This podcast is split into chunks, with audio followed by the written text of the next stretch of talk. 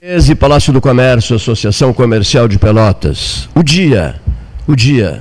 Ney Felavo Gomes Santilã, Dr. Fábio Scherer de Moura, Paulo Gastão Neto. O dia de hoje. Quente, bonito, agradável, não tanto. Tá bom, tá bom, tá bom. Tá bom. Tá bom. Qual é, a ser um pouquinho mais quente, né? Qual é a temperatura de hoje? Nessa coisa maligna que a gente 28. carrega aqui, 28. 28 graus de temperatura? Aqui- 28 graus de temperatura. Olha aqui. Aqui diz que está 19 de 30, dezembro. Cleito. Hein? Nessa coisa maligna que a gente carrega, É. diz que está 30. 30 graus agora. 30 graus. É que inflacionou a temperatura, 28 Ah. passou para 30. É o preço da carne. 19 dias de dezembro. Uma quinta-feira. O penúltimo 13 da semana. Um dos últimos do ano, né? Estamos na reta final. É, para nós advogados, hoje é o último dia antes do recesso, então é um dia de tensão e alívio, porque amanhã o foro está fechado, não tem mais prazo, até 20 de janeiro. Então é um- Até 20 de janeiro. uma coisa muito boa, um descanso muito bom. Fase de descanso. Fase de O, o descanso. que é incompreensível nos dias de, De hoje. novo, né? Paulinho, de recesso, novo, de recesso novo. do judiciário. Vai ter que ouvir de novo, Paulinho, de novo, tá? Eu vim aqui, te cumprimentei, tu já sai, com, já, né, já sai indicando, como se diz lá em Pedro Osório, na largada. Recesso do judiciário. né? Esses dias debatíamos, eu e o doutor Fábio e o Flávio Gastou ali no café sobre essa questão do recesso. Não, mas é, o que, que justifica, doutor, o recesso? A, a ideia do recesso são duas coisas. Uma coisa, do- do- uma coisa é o recesso, têm- claro, têm uma, uma coisa é o recesso, outra coisa são as férias forenses. né? O recesso, em realidade, vai de 20 de dezembro a 6 de janeiro. E as férias vão de 20 a 20. As férias foram uma grande luta nossa, da corporação, da Ordem dos Advogados e dos Advogados, porque a maior parte dos advogados ainda trabalha sozinhos, são colegas que são empreendedores deles mesmos. Né? E se eles não tiverem um período de férias, e isso significa que não haja o cômputo de prazos, eles não conseguem parar nunca. Nunca. O advogado fica eternamente sem poder descansar um pouco. E, salvo o melhor juízo, acho que integra um pouco o princípio da dignidade da pessoa humana que ela possa lá, de vez em quando, Parar. descansar. Parar. Ah, então, parar. as férias se justificam por isso. O recesso, que é uma decisão, Paulo, do, do Tribunal de Justiça do Rio Grande do Sul, veio no sentido de que nesse período é um período de efetivamente muito pouca produtividade, porque todas as pessoas ficam pensando em qualquer coisa menos no trabalho. Com isso, se, a- se alcança período de férias, se aproveita para, eh, digamos assim, eh, dar um descanso generalizado e retoma no dia 6. Não, não atrapalha em nada. O problema do Poder Judiciário, da morosidade, Não está é- longe de estar no recesso ou nas férias. Muito Ney- longe. Ney Fiolavo Gomes Santilã, no dia 6 de novembro de 1978, abriu 13. Abrimos juntos por Sim, 13 horas. sim. E não tiramos mais férias. 6 de novembro de 1978. Não, brincadeira minha, mas. Nos É, últimos- é, pois é, eu, eu já ia te desmascarar, mas então Não, vou não, deixar. brincadeira minha. Agora, deixar, agora nos deixar. últimos quatro anos, eu não tirei férias. Isso é muito ruim, meu Eu venho é todos muito os ruim. dias aqui. O Isso Paulo é fez uma, uma transmissão internacional, eu era um dos convidados para essa transmissão, não fui.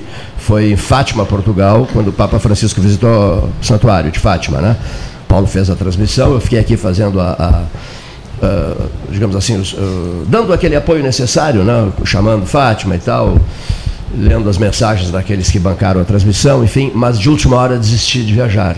Há quatro anos eu não arredo o pé daqui. Aí me perguntam, me perguntam muito isso. Você está cansado? Eu respondo, estou cansado. Estou, estou- sinceridade absoluta, né? né? Mas isso aqui, isso aqui sobrevive pela- pelas franquezas do dia a dia. E né? por- Eu estou muito cansado. E por né? que que tu não tira férias, meu amigo? Pois é, não sei te explicar. É, né? Não, não consigo, não Homenagem ao nosso amigo José Gomes, vou fazer uma paródia do que ele me disse uma vez. É estranho, tu deve ser muito ocupado mesmo, porque o presidente dos Estados Unidos tira férias e tu não consegue tirar, né? Se o presidente dos Estados Unidos consegue tirar férias, será que tu não conseguiria? Numa fase horrorosa em que até a Câmara dos Ah, Deputados, é, a- digamos assim, viabilizou o impeachment dele, que não vai passar, evidente, no Senado ele tem maioria no Senado, o presidente Trump, né? Mas se dependesse da Câmara dos Deputados dos Estados Unidos, ele estava É, ferrado. eu acho, né? que, é, eu acho que ele já passou, né? Agora vai ser julgado. O impeachment Sim, já foi aceito, passou, né? Agora depende. aceito, é, foi aceito. Câmara. Olha Ah. aqui, pessoal, Pelota Negócios Imobiliários, não esqueça. O contato arroba pelotaimóveis.com, www.pelotaimóveis.com.br, o telefone 30 27 70 77, o endereço da imobiliários, Rua Santa Cruz, 1679. Caixote do Café Aquário, biscoitos Zezé em todas as mesas, Genovese Vinhos anunciando as cestas de Natal e anunciando salmão, anunciando bacalhau e vinhos maravilhosos com Alessandro Orengo e estacionamento próprio, o mesmo, o mesmo não, também tem estacionamento próprio o Panemil, né, lá ao lado da Aquarela Tintas, e o Genovese logo passa o Genovese com estacionamento próprio. Augusto Luiz Medeiros Amaral, ele é voluntário, ele é sociólogo, ele é, diretor, é doutor na área da educação, ele é filho de Rio Grande, ele está ao lado, ele está ao lado, ele está ao lado da doutora Julieta Carriconde Fripe, uma filha de Arroio Grande, é isso? Arroio Mas basta Grande. saber que é Carriconde, não é? Terra dos e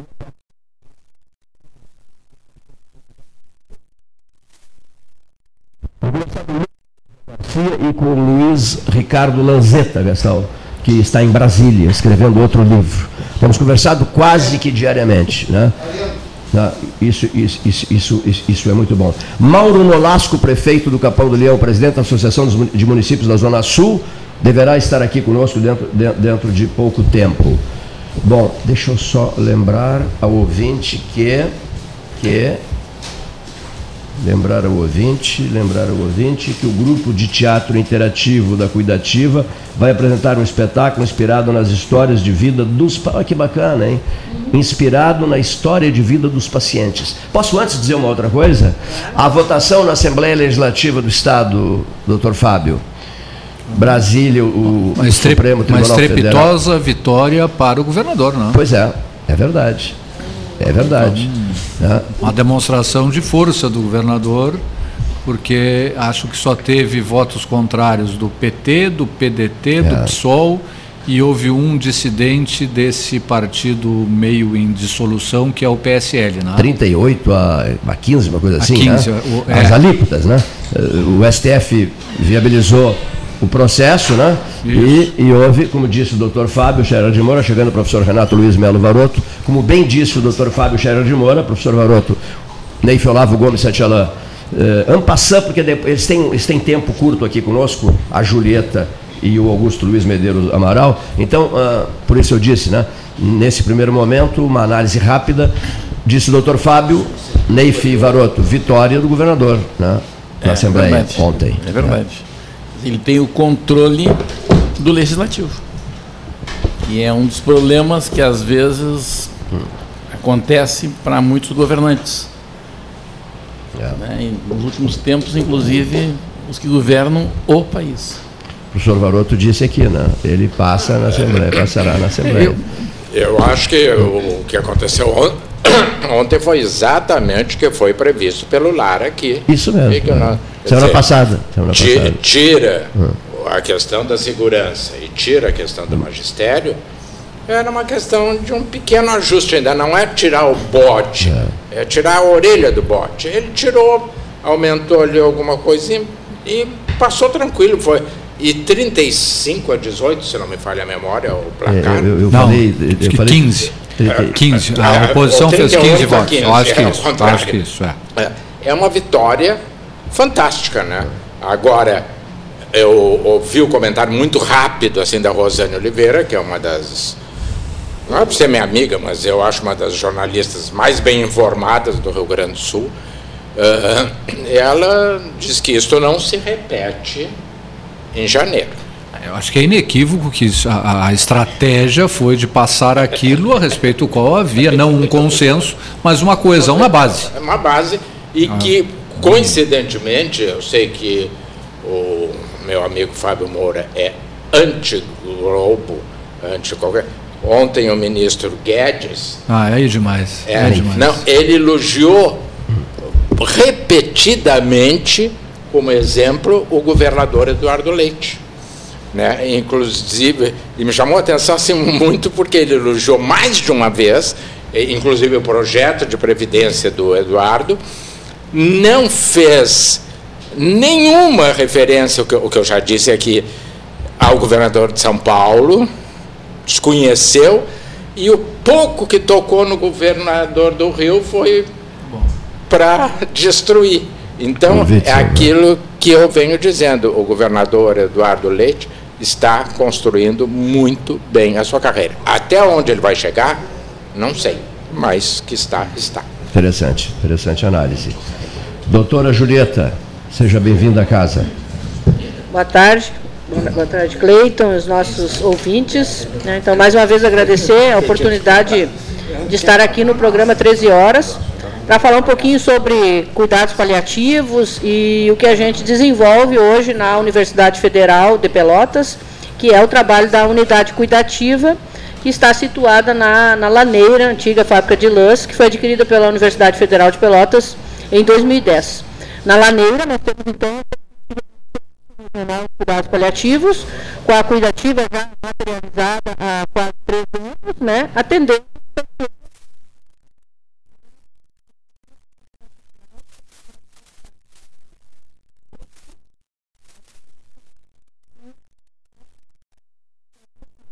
cerca de 1.600 metros quadrados, onde já foi investido 3 milhões e agora nós recebemos há, há pouco tempo, noticiei aqui, né, mais 1 milhão e 800 mil reais, através de emenda parlamentar, para a conclusão daquela obra em final de 2020, onde teremos 20 leitos, né, espaços de convivência, num, num ambiente quase que de uma casa de cuidados, né, porque cuidado paliativo, quando a gente fala de cuidado paliativo, a gente sabe que é para pessoas que apresentam doenças que ameaçam a vida. Independentemente do tempo de vida que as pessoas têm, nós precisamos oportunizar mais qualidade de vida, atentando às dimensões física, emocional, social e espiritual. Então, o hospice ou casa de cuidados, ele vai cuidar dessas pessoas que muitas vezes procuram o pronto-socorro para aliviar o sofrimento quando estão em finitude da vida. É, então, uh, esse... Quantas pessoas, Julieta, frequentam o local? Nós temos uma média de 350 pessoas atendidas por mês, cerca de 1.300 atendimentos. Porque ao lá, todo, no final, ao, ao cabo de um mês, 1.300 atendimentos. atendimentos. Nas áreas ambulatoriais, de multiprofissional, área de reabilitação, fisioterapia, terapia ocupacional, uh, educação física, das práticas integrativas que complementam e qualificam o cuidado, além das outras áreas da saúde. Temos também muitos professores que fazem projetos de extensão na cuidativa, a exemplo do direito, né, que a pessoa, pá, o que tem a ver direito com saúde, com cuidado paliativo, com gente que tem doença grave? Tem tudo a ver. Nós temos lá o, o projeto que se chama Direito Cuidativo, onde professores da Faculdade de Direito, com os alunos, a, juntamente com o Serviço Social, acolhem as demandas de direitos que as pessoas têm, que muitas vezes não conseguem ter acesso, como, por exemplo, um benefício, uma medicação, um, um equipamento necessário para a sua sobrevivência, inclusive. Né? Então, é, essa integração das áreas, tanto da saúde quanto das humanas, das agrárias, temos pessoal da biologia, da botânica lá cuidando das hortas, das plantas medicinais, é um projeto muito grandioso e integrado muito forte com a universidade além da potência do voluntariado. E aí aqui, depois eu vou passar aqui para o Augusto. aparece o Augusto Luiz Medeiros Amaral, filho de Rio Grande, Isso. voluntário, sociólogo. É, então, Sim. nós viemos especialmente para esse, esse programa hoje para falar desse, eu não consigo mostrar para os nossos ouvintes, porque pelo microfone não enxerga, mas vou mostrar aqui para a mesa que está aqui, teatro que é o Teatro uh, Integrativo da Cuidativa. O teatro hoje é uma das ações que se desenvolvem, de, de, tantas ações que se desenvolvem na cuidativa, e ele traz então a importância de resgatar essas pessoas que são muitas vezes confinadas em casa, só esperando o tempo passar para morrer.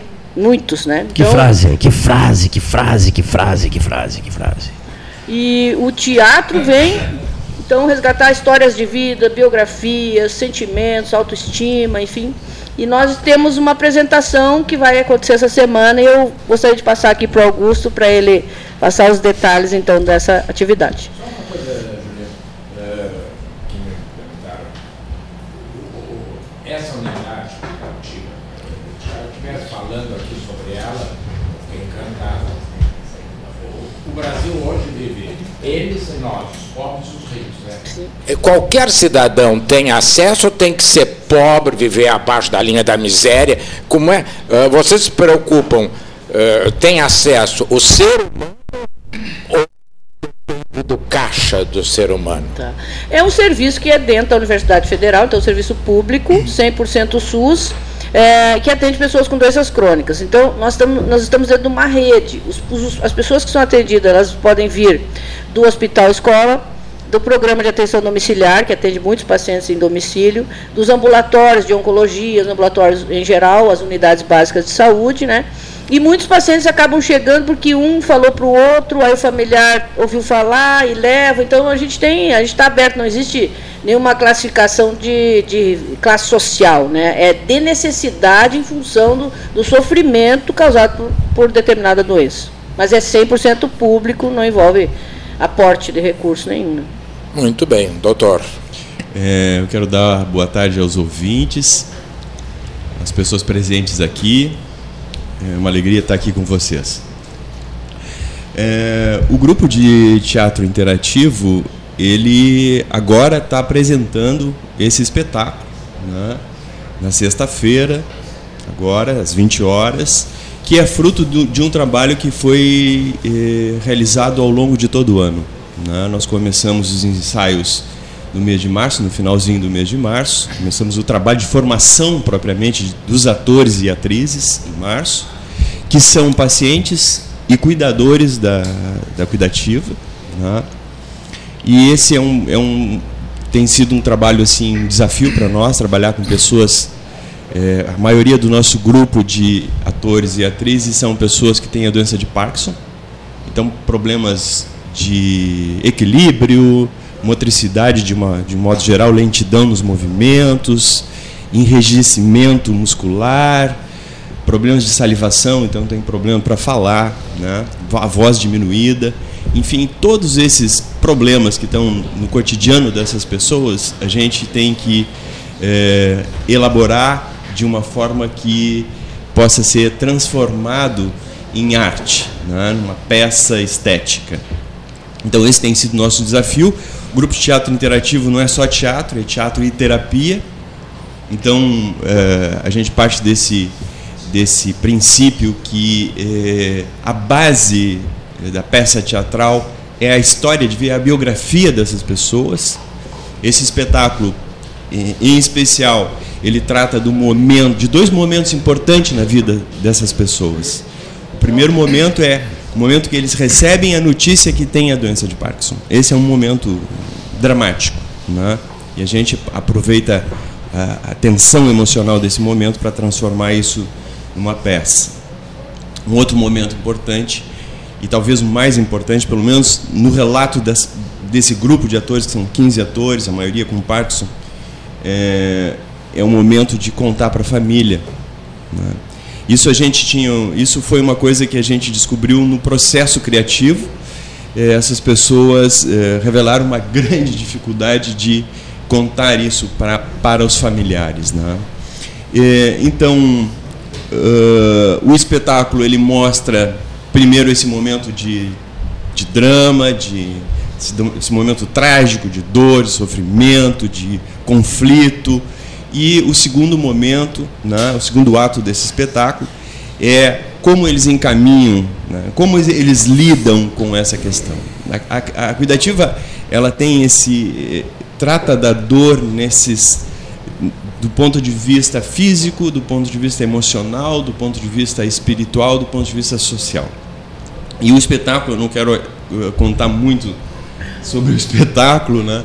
Mas eh, o espetáculo ele esse segundo ato que é o desfecho é, o espetáculo tem apenas dois atos né? é um espetáculo curto mas ele vai mostrar como que os próprios pacientes tentam lidar com o problema dessa doença que é tão complicada né? e que lá na cuidativa a gente tem de alguma forma é, trabalhado essas questões né?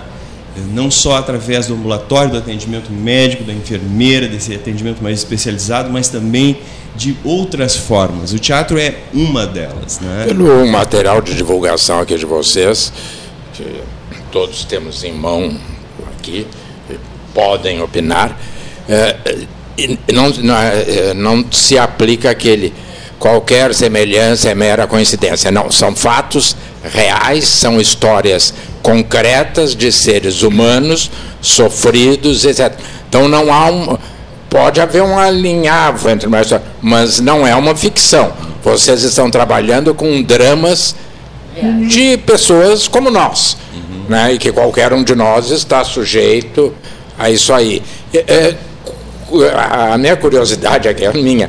Como é que vocês conseguem? Porque uma das coisas difíceis, né, doutor Fábio, é a gente falar da, na gente, principalmente do sofrimento da gente, dos erros da gente. Como é que vocês conseguiram trazer isso para a rua? Para a rua que eu quero dizer é para de dentro para fora. De dentro para é, fora. Eu, eu, e, e, e, trazer para o permitir para o público, sim, eu acho sim. fantástico isso. Não, é, Faroto, eu acho que é, a tua questão é ótima. Né? Eu, quando cheguei na Cuidativa, tinha isso. É, eu, eu, eu, pensava, como fazer isso? Como fazer isso? E logo me dei conta. Bom, primeiro que essas pessoas já eram pacientes na Cuidativa. Elas já tinham uma história na Cuidativa. Né? A Cuidativa é muito, o ambiente da cuidativa é muito diferente de um ambiente tradicional, de, de um hospital uma tradicional. casa de repouso, por exemplo. É, muito diferente. As pessoas têm vínculos, têm afeto. É, é, o dia que vocês tiverem a oportunidade de conhecer a Cuidativa, vocês vão entender, porque é mais uma casa, muito mais tem uma configuração de casa, de uma, de uma residência, né, do que de um hospital. Então, esses vínculos pré-existentes, né, essa relação de confiança entre a equipe técnica e os pacientes, possibilitou que eu fizesse esse trabalho. Se não fosse esses vínculos prévios, possivelmente nós não teríamos chegado ao resultado que chegamos. Né? Então, eu, uh, é, eu sou, fico muito feliz de estar trabalhando com, é, na Cuidativa. É, foi a primeira, é a primeira vez, já trabalho com teatro há muito tempo, mas é a primeira vez que eu trabalho com pessoas tão severamente debilitadas por doenças tão complicadas. Né? Como é e é que é o nome da peça?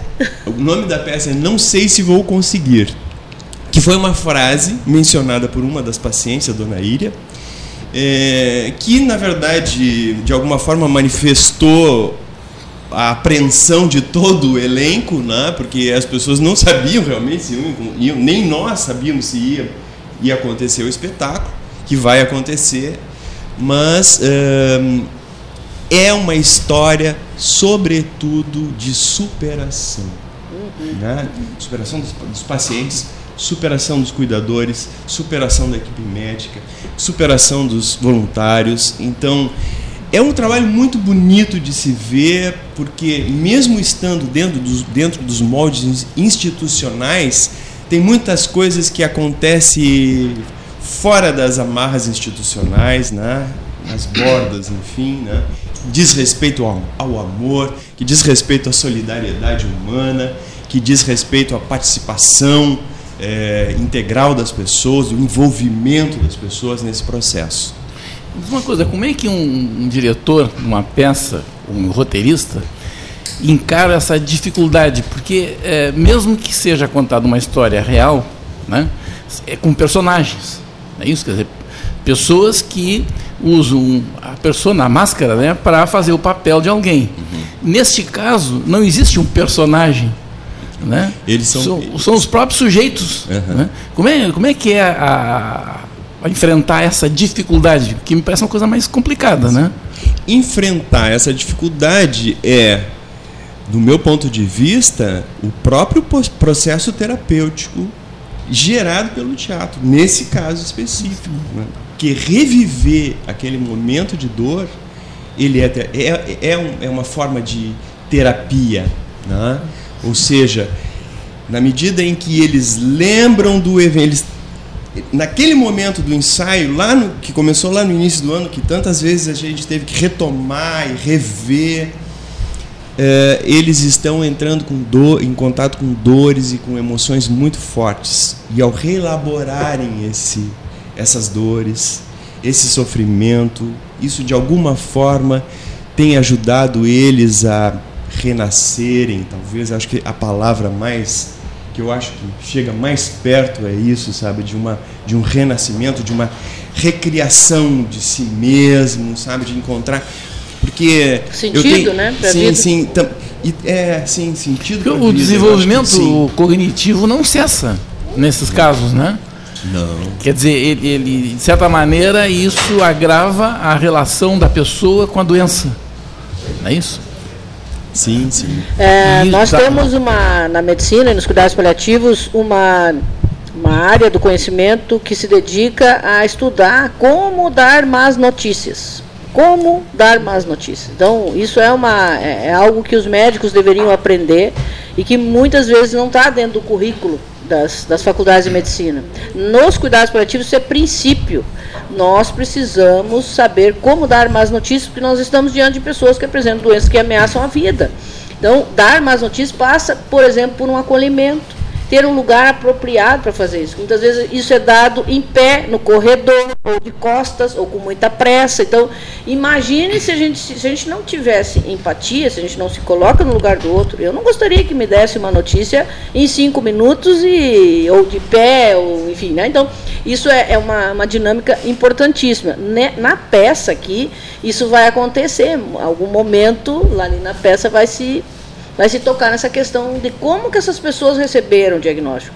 E parece, parece que, é, que não é real, mas é o que se pratica em muitos serviços, por muitos profissionais, de não, não atentarem para aquela pessoa que ela é única, singular e que está sofrendo de uma doença grave. E quando tu dá uma notícia, nós temos que ser verdadeiros, mas ao mesmo tempo acolhedores e, e dizer, olha, daqui nós vamos te cuidar, daqui nós estaremos juntos, ao seu lado, né? Então essa é, a- é a diferença. Então, essa, essa apresentação cênica dos nossos pacientes, ela passa por isso, né? De relatarem a sua vivência, desde o momento do diagnóstico de uma doença até como desenvolveram isso na sua casa, na sua família, enfim. Então, a expectativa nessa peça que vai acontecer na, do dia 20, amanhã, às 20 horas, é que a gente consiga, de fato, é, mostrar né, a beleza desse espetáculo né, e que as pessoas que assistam possam ser um pouco mais solidárias com pessoas que apresentam doenças que ameaçam a vida. Todos os, os nossos ouvintes estão convidados, não sei se vai caber todo mundo, mas estão todos convidados. Tomara que não caiba, que seja tanto, tão cheio que não caiba. Né? Vamos É torcer para isso. isso aí. Falta espaço. É isso que tu colocasse, e que a Julieta complementou, só para encerrar, eh, me lembra um debate que eu tive com o Dr. Ney Machado sobre o velório. Eh, Eu sou contra. E ele diz que há a É contra o teu, né? Eh, Não, contra o meu, contra todos. Não, eu, eu já fiz, eh, meu amigo Fábio e os teu? ouvintes. Não, Ah. eu já fiz uma declaração em cartório proibindo a minha família de fazer velório. Eu não quero velório. Diretivas antecipadas de votantes, Ah, tem nome. Porque acontece que os velórios, principalmente de determinados. Oh, sabias que a fulana se separou? Ah, tá, tá, tá. É, é, é o momento auge da fofoca e das colunas sociais. Bom, mas então o Ney Machado diz que o velório é essencial para vivenciar o drama da separação. E eu acho isso uma bobagem. E, e- tu colocasse aí na, na questão da, da pessoa vivenciar a, a- a tomada do conhecimento da doença, etc. Que para mim são coisas diferentes, mas me lembrou esse debate, porque é importante que a, e há médicos eu conheço, vocês conhecem, a Julieta conhece, que dizem assim, não, fala com a minha enfermeira. Ele não se anima a dar a notícia. Verdade. Ele manda a secretária, manda a enfermeira, só que ó, seu pai vai morrer. Seu pai está desenganado. Quer dizer, e- Às vezes até faxineiro, Ah, caçado é. Exatamente. Muito bem, olha aqui, eu vou registrar. Muito interessante essa conversa de, de vocês agora. Gostei muito. Olha aqui, ó. Mas não, não, Não, não, te eu preocupa, fora, não. tô fora. Não é o teu caso, não, Não, não, não, é não.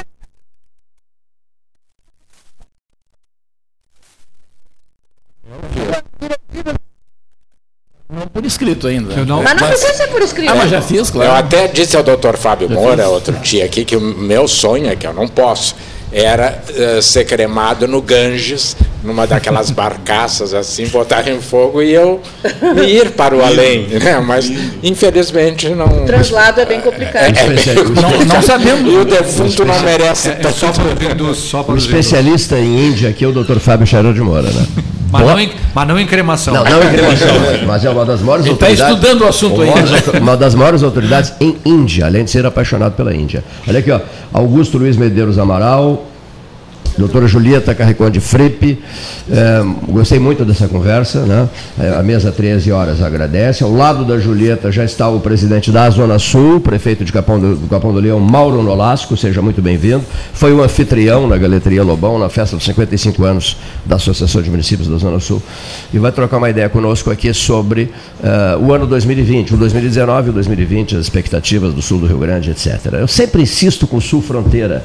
Porque, mas não, é só sul, né? é só a Zona Sul mesmo. Mas que devia ser a Associação de Municípios da Zona Sul e Fronteira do Rio Grande do Sul. Eu acho que há municípios da Quando fronteira Ed- tão próximos É, a nós. quando né? Edmar pensou nisso, se não me falha a memória, a ideia era mais ampla. Mais ampla. Mas depois Bagé e coisa assim, não, peraí, não, não Pois vamos é. se misturar. Né? É, mas eu acho É, mas eu aqui. queria, até porque ontem o prefeito Capão do Leão ficou de vir e não veio. Né? Eu queria dizer que ele certamente teve algum problema, porque prefeito não é dono da sua vida. É verdade, né? ainda mais E Zona eu- Sul eu comentei com o doutor Fábio Moura que há algum tempo atrás nós tivemos uma discussão muito pesada no fórum, há muitos anos atrás, mas eh, era uma discussão política. Então eu queria não desfazer a discussão, mas é para que não depois, quem sabe, depois alguma coisa que ele diga, eu digo, interpretem mal. Dizer que eu, eu tenho admirado muito o seu trabalho. eh, Eu fui secretário municipal no Capão do Leão, conheço razoavelmente e acho que é um, um município de difícil administração, porque se, quem não conhece tem a ideia ali da Narciso Silva, mas tu já pega o Jardim América de baixo, o Jardim América de cima, são coisas, realidades completamente diferentes. Gente, né, prefeito, que não tem compromisso com o Capão do Leão, porque dorme lá, mas ve- vem para cá. Então eu queria é, é, é, cumprimentá-lo e dizer que a- aquela discussão de outrora foi naquele momento, né? E, e- mas acho que é um, um trabalho que vem sendo ah, conduzido com muita independência política que não é comum nos petistas. Seja bem-vindo, prefeito Mauro Nolasco. Boa tarde, Cleito. Uma satisfação poder estar aqui participando do programa, cumprimentar todos os membros da mesa, a Julieta, que é minha conterrânea lá de Capão do Leão, é nossa coordenadora da Cuidativa, um grande projeto e, é, que tem sido liderado pela Julieta e por toda a equipe né, de cuidado das pessoas. E tenho, na condição de prefeito de Capão Leão, como cidadão e como presidente da Zona Sul, tenho tentado ser um parceiro da Cuidativa, da Universidade Federal, para que cada vez mais a Cuidativa possa estar fortalecida para atender a nossa população. Inclusive, eh, relembrar da questão do raio-x, né, que a gente Ah, passou um sim. documento lá e estamos esperando o retorno da Cuidativa e da Universidade para que a gente possa fazer essa parceria e fazer esse cuidado regional aí do ponto de vista de atendimento. Eu quero dizer, doutor Varoto, que eu não lembro mais da situação que a gente, se tivemos eh, em relação à questão do fórum, mas enfim, eh, se tivemos foi questão pontual, Sim, sim, foi. né, e, e dizer que é uma alegria poder compartilhar contigo, com toda essa experiência que tens aí, com todos os membros da mesa, ah, esse espaço de, de conversa com a nossa população e dizer isso mesmo, né, que é o município de Capão Leão é um município que a proximidade com Pelotas, né, com a cidade mãe, ele acaba tendo essa complexidade de gestão, né, que muitas das vezes nos ajuda pela proximidade, mas também nos dificulta porque está muito ligada assim a cidade do município de Pelotas. E eu tenho feito um esforço muito grande lá para poder dar conta de dar uma organizada na cidade e também de fazer as entregas para a nossa população, que é uma população que tem uma certa carência do ponto de vista de serviço público. Né? E, com a- e na Zona Sul, mais ainda, quero dizer que eu tenho honra de ter sido designado pelos meus colegas eh, de partido, dentro da composição eh, de representação regional. Eu fui indicado pelos prefeitos do PT, Alexandre, pelo Adriano pelo Ito, porque fizemos quatro prefeituras na região, mais ou menos região, né? Porque quando vocês falavam aqui, eu, eu lembrava que Candiota e Aceguá não fazem parte da nossa região do ponto de vista de mapa, mas ela faz parte da, da Zona Sul. Então a, a associação ela também tem esse atendimento ali na região já da campanha, pelo menos com dois municípios. Então dizer que eu tenho uma honradez de estar representando meus colegas de partido, mas trabalhando na questão da associa- associação pelo desenvolvimento regional, né? fazer com que a gente possa fazer com que a gente possa fortalecer, né, Henrique?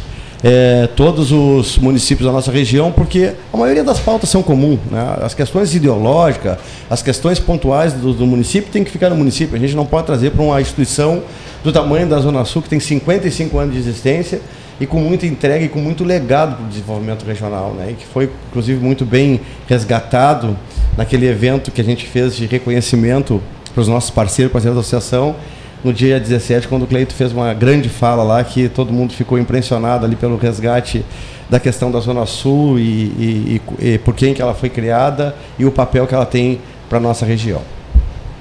Muito bem, muito obrigado, prefeito. Prefeito presidente da Zona Sul nos visita hoje. São agora, hora oficial, Ótica Cristal, 13 horas 37 minutos. Eu ia dizer que isso contrasta um pouco com o passado recente, tanto já se falou aqui no programa, debateu, e que cada entidade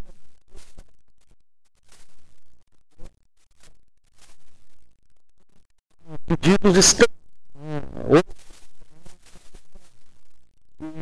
a partir de episódio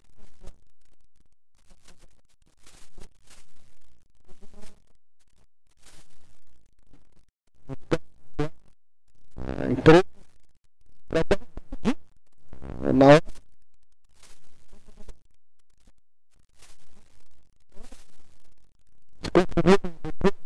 a lei para levar ela está saindo um pouco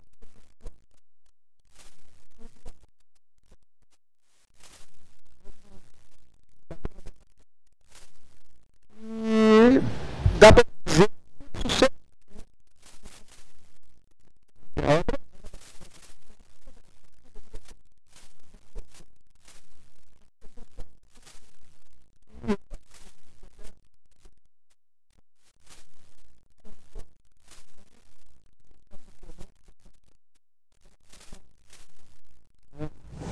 que vai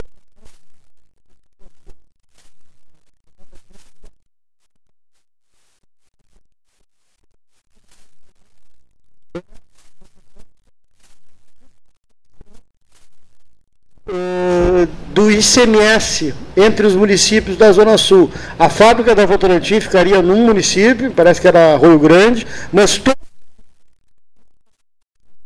do ICMS da fábrica, que também chegou a ser né, aventado e foi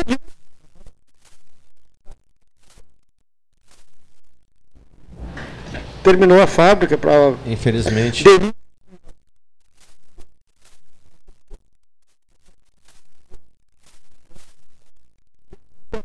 Também, né, nessa, nessa parte. É, então, para fazer o registro em relação à questão do- da duplicação da BR-116. Ontem, é, no dia 17, na, na, na- na terça-feira, quando da fala do Clayton, é, foi colocado daquela retomada que foi dado a partir da, regi- da região sul e a- sendo acompanhado pela Rádio Universidade, pelo Cleiton, pelo programa 13 Horas, dentre outras lideranças. Eu me lembro muito bem eu acompanho todo o processo da aplicação da BR-116 desde antes mesmo de ser vereador, porque é prefeito, eu era vereador e eu tinha o hábito de acompanhar as pautas que eram regionais, para gente se apropriar, e sempre fui muito parceiro do, na época do prefeito Schmidt, eu me elegi em 2000, quando o Schmidt foi prefeito, depois eu fui reeleito também, e depois eu fui reeleito novamente com o prefeito Quevedo, e depois participei, participei daquele processo de eleição com, com o saudoso ex-prefeito Cláudio, né, que não está mais junto conosco, e Cláudio Vitória. Cláudio Vitória, grande ser humano. E que, inclusive, inf- infelizmente, nesse ano acabou falecendo com uma doença, né, o câncer no cérebro, foi uma coisa muito rápida. E, mas meu, meu grande amigo, nós eu te fizemos uma disputa na política, numa eleição, perdi por 43 votos dele, mas a, a política não pode estar acima das relações A gente fez pessoais, 13 horas né? lá na estação ferroviária. Na- É, é. num dos governos dele, acho que no aniversário do município. Então a gente fez a. E eu sempre acompanhei todos esses debates que envolviam a Zona Sul. Então a Zona Sul ela já tem, de certa forma, uma coalizão pelo desenvolvimento regional. Mas, de fato, né, a questão da duplicação da BR-116 foi um ponto de convergência de todos os prefeitos, todo mundo se deu de conta da importância que tem pelo desenvolvimento da região, pelo acesso ao porto, pela quantidade de pessoas que vem se perdendo. né? E, e, e se nos demos de conta de todos que, se, eh, que todos que se nós não tivéssemos nos organizado, daqui a um pouco nós ia perder, inclusive, a condição de dar essa dinâmica. Então houve uma série de reuniões, eh, uma série de ações, inclusive com a Aliança Pelotas participando, com a Aliança Rio Grande, né? Eh, a própria RBS depois acompanhando na, na, na mobilização. Mas eu lembro muito bem daquele dia, nós estávamos lá no saguão da Assembleia Legislativa, né? do auditório da Assembleia Legislativa, no Dante Baroni, aonde a gente foi na expectativa de ser ouvido. E lá estavam os deputados estaduais, estavam os deputados federais. Só eles falaram. E, e a gente só ouviu. É, né? uma, uma Mas, enfim, patética, de... eu recuperei na fala. Lembra? Uma mobilização regional, todo mundo chega na Assembleia, fala os estaduais e federais, os federais saem correndo, vão para o é. aeroporto é. vão para Brasília, mas nós não queríamos ouvir deputados estaduais nem federais. Nós queríamos é. que eles nos ouvissem. É isso aí. Não, não nos ouviram, porque só eles falaram. Eu estava aquilo, lá. Aquilo foi constrangedor. De, de, de, tudo menos pior. Porque daquela audiência que a gente fez, Cleito, Sim. a gente conseguiu uma agenda, organizar uma agenda regional e, com, e, a partir daí fizemos uma reunião lá em TAPES com o prefeito Silvio para poder dar uma organizada. E conseguimos então entrar no, no conseguimos uma agenda com o governador do estado para que pudesse ser o nosso eh, embaixador nesse debate. E depois, posteriormente tivemos uma reunião com o presidente da República, o presidente Bolsonaro, para tratar é, desse tema que culminou com a liberação ali daquele, daquele primeiro lote ali que foi de 42 quilômetros, se não me falha a memória, né? E havia um comprometimento de até o final do ano chegar próximo dos, dos 100 quilômetros. Né? Não aconteceu, mas a gente vai continuar na mobilização para que efetivamente possa acontecer. A situação que foi colocada aqui pelo Henrique em relação à questão da Votorantim, eu sempre fui uma pessoa que vibrei pelo desenvolvimento e pelas grandes parcerias, as parcerias com as empresas. E a Votorantim, para o Capão Leão, é, tinha papel importante. Né? Muita da nossa comunidade é, trabalhava lá e fortalecia, inclusive, o orçamento da nossa prefeitura. E eu me lembro muito bem quando o, o ex-deputado Nelson Harter, né, é, começou com liderar com todos os municípios da região, com os prefeitos da região naquele período, uma, uma legislação estadual que, pegar, que tocasse da questão regional para que os valores do ICMS girado pela uh, Votorantim pudessem ser compartilhados entre os municípios que, da região sul que houve um, inclusive uma adesão unânime por parte das prefeituras naquela época e que depois tramitou um projeto de lei na Assembleia e eu confesso que eu não lembro se ele chegou a ser aprovado, mas que infelizmente depois acabou dando toda aquela crise que culminou com o fechamento ali da, da Votorantim e aquela expectativa que havia na nossa região e no nosso município, infelizmente não se consolidou. Prefeito, Sabe, duas só, questões. Ah, só, só uma, uma, questão de ordem, assim, né? só para lembrar que a questão da Votorantim, a fábrica só não se instalou porque a fábrica não quis. Foi uma decisão empresarial, não foi problema legal, não foi problema ambiental, foi a empresa que resolveu Sim, levar sim, seus investimentos para outro local. A região, a região fez todos os esforços para isso, não houve nenhuma sabotagem, ao contrário do que disse o Paulinho, não houve torcida contra, houve sim oposição técnica, e o Neif era um deles, e me lembro é, bem, e, não tô, é, é. e, e acho que com uma, uma boa parcela de razão, mas a decisão de não realizar a obra foi da empresa e motivada por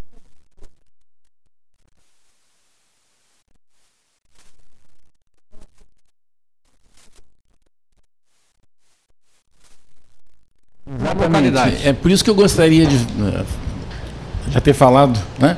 Porque a, a, eu sempre entendi que quando se argumenta contra ou a favor de alguma coisa, né?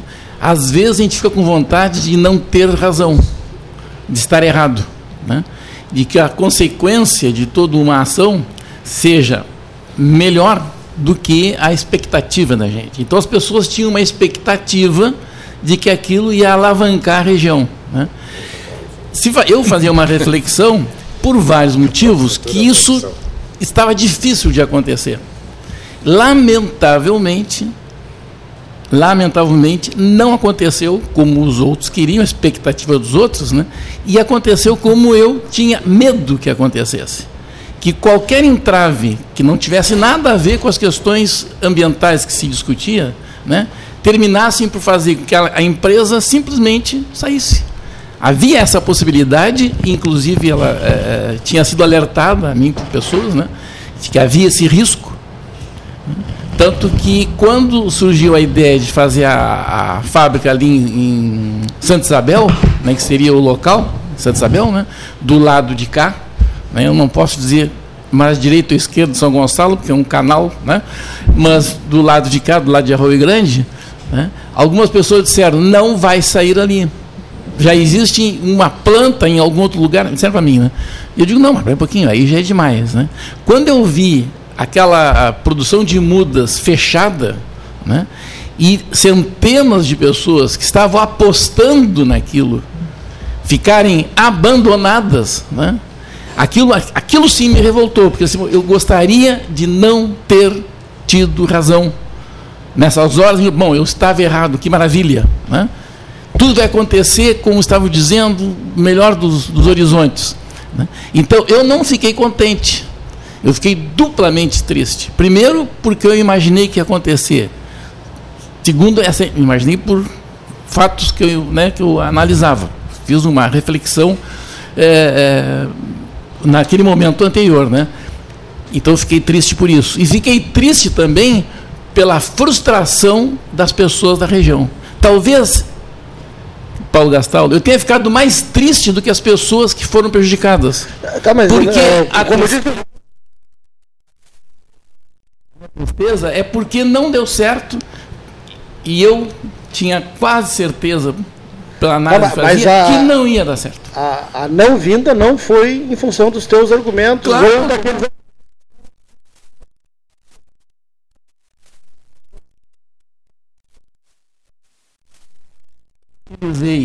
numa eh, audiência pública aqui neste prédio, entende?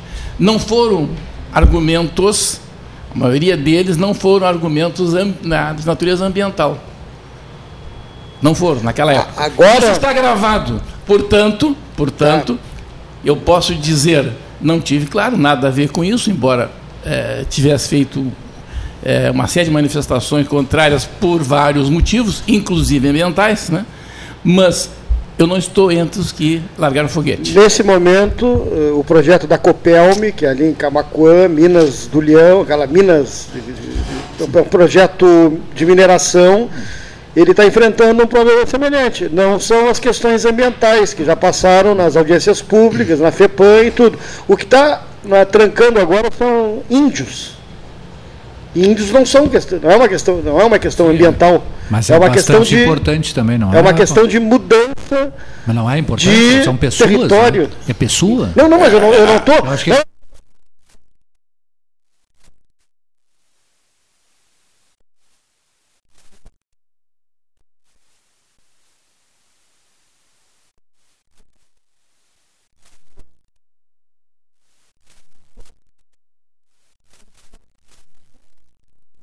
Coisa boa, é preciso que se tenha.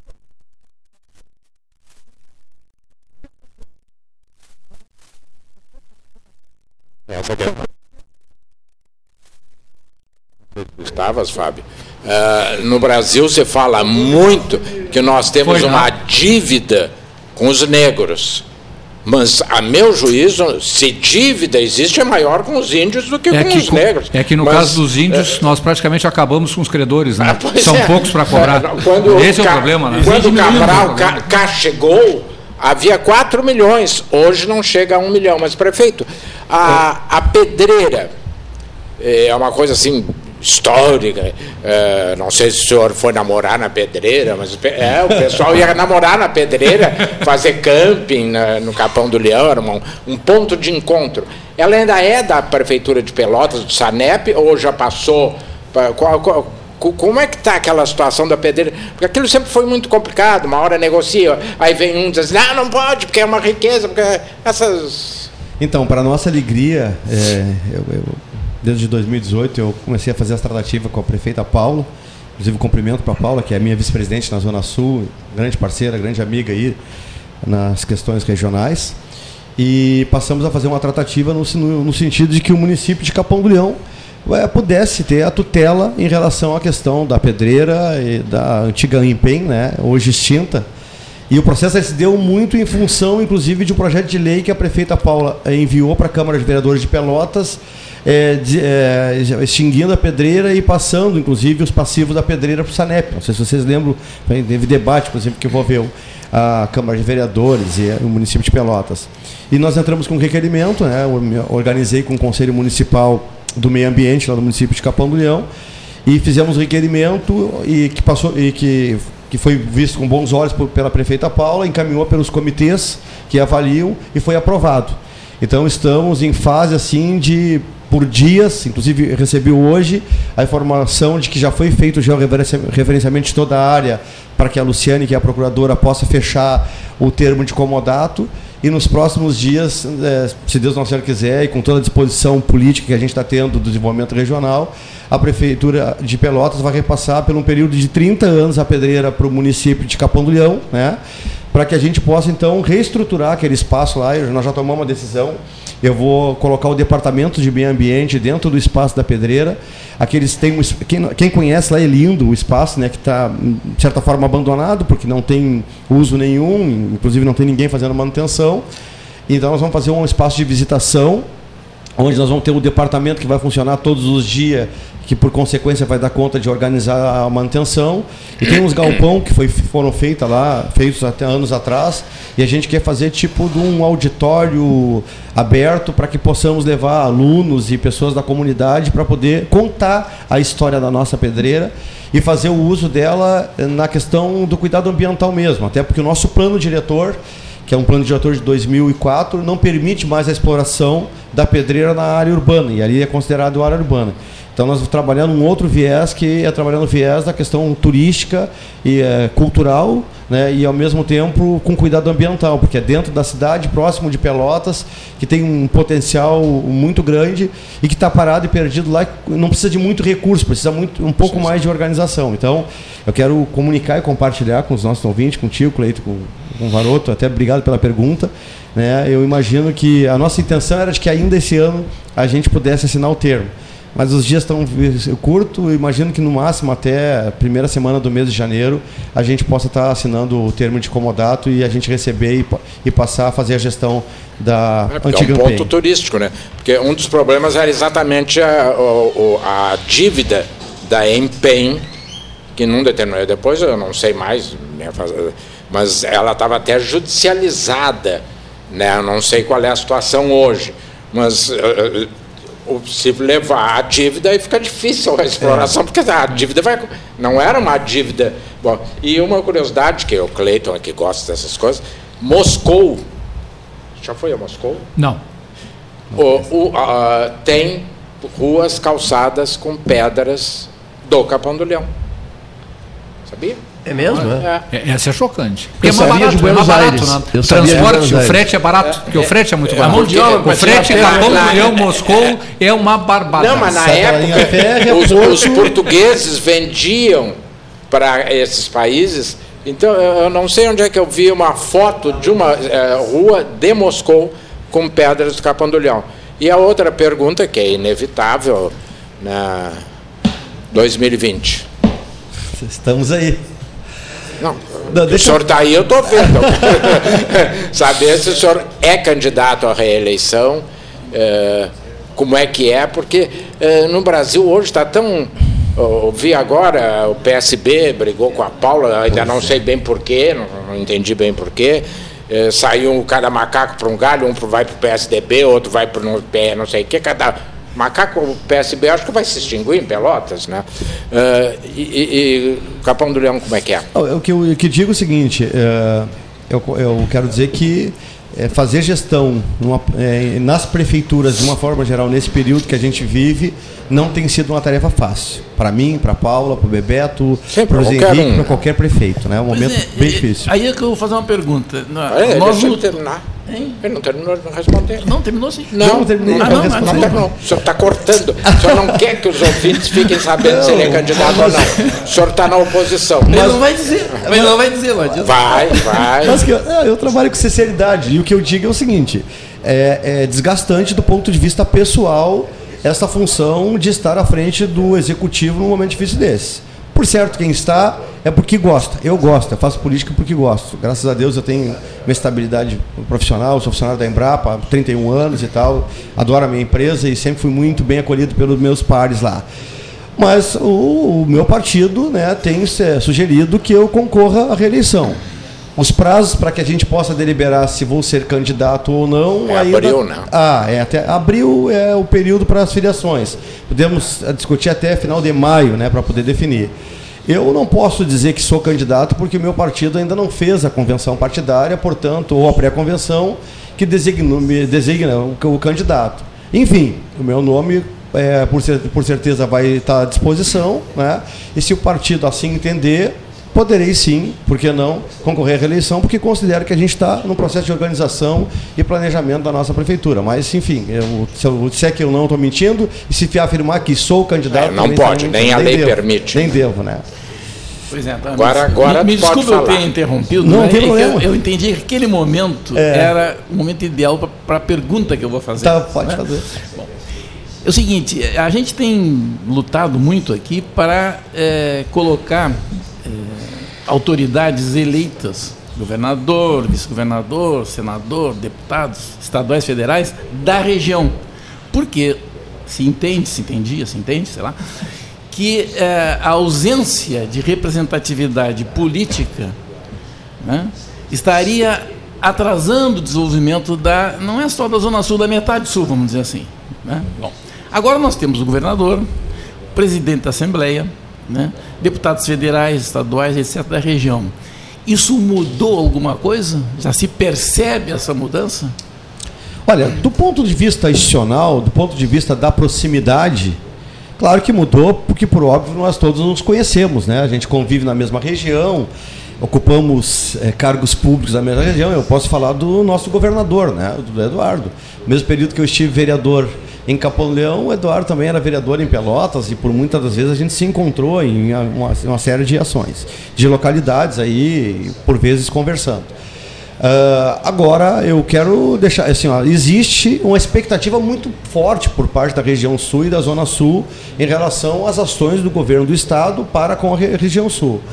Agora a verdade é de ser dita, assim, a relação institucional está muito melhor, mas do ponto de vista prático, né, do ponto de vista de, de é, investimentos na região, por enquanto ainda não se pode perceber. Nós fizemos uma pauta de reivindicação é, no começo do ano, pedimos uma agenda com o governador para cumprimentar, enquanto Zona Sul cumprimentar pelo feito de estar governador, é, comemorar, inclusive, a representação da nossa região. Nós conseguimos constituir, inclusive, uma bancada da região sul, né, que é composta pelos cinco deputados que a gente tem eleito aqui da região. Mas, do ponto de vista prático, de ação do governo do Estado para com a região, não tem tido diferença. Pelo contrário, até tem algumas queixas por parte de alguns prefeitos principalmente aqueles que têm acesso aos seus municípios, que são RS e que há algum tempo já vem com as dificuldades. Aí eu posso citar Pedras Altas, eu posso citar o próprio Capão Leão, Cerrito. né? posso citar Cerrito lá, né? com um amigo Douglas lá, dentre outros que no começo do ano a gente pautou para o governador. Tínhamos a expectativa que quando fosse apresentado o orçamento do governo do estado estaria contemplado com um volume maior de recurso e infelizmente isso não aconteceu. A Zona Sul, por sua vez, tem tido a compreensão de que entender que primeiro ano de governo não é fácil. Né? Nós que somos prefeito, a gente sabe da dificuldade que a gente encontra quando assume a prefeitura. Mas, claro, por certo, a, a esperança para que o, ano, para o ano, próximo ano, 2020, que o governo do Estado possa investir mais no desenvolvimento da nossa região e dos nossos municípios, que é onde as coisas acontecem, de fato aconteça. Eu, eu, quero, eu, eu, não, eu não quero me colocar numa posição, tipo, ah, é oposição, está querendo ter uma relação, mas do ponto de vista de é, retorno imediato, infelizmente não tivemos ainda. Mas a gente tem esperança que a partir do próximo ano as coisas possam acontecer. Aqui uma pergunta de um ouvinte: o, o pedágio, quem vai para Jaguarão fica no Capão do Leão. Capão do Leão.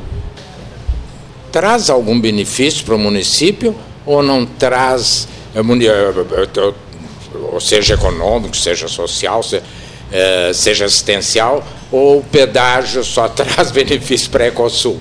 Para o município não, não traz. eu vou dar o meu conceito. Né? Primeiro dizer que, por certo, o pedágio, quando é feita a cobrança do valor, é, sempre deixa um retorno é, financeiro para o município, porque tem a questão ali do imposto que é, que é pago. Né?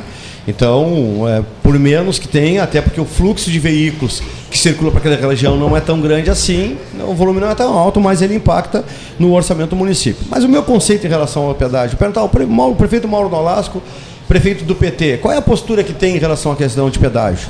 Eu, Mauro Nolasco, eu não sou contra os pedágios, entendeu?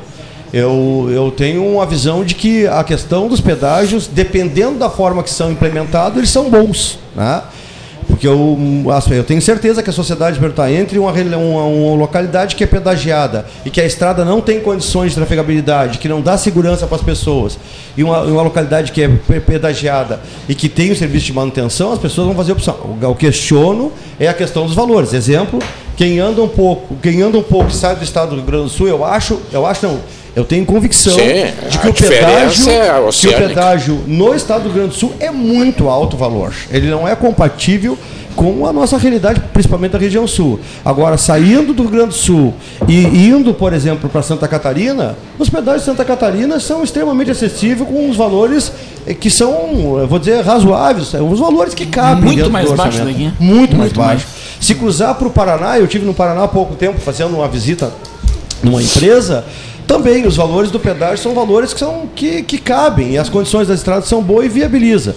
Bom, a questão do cálculo não sou eu que faço. O meu questionamento não é pelo pedágio. O pedágio é bom e ele é importante. E a gente tem que, inclusive, enxergar isso.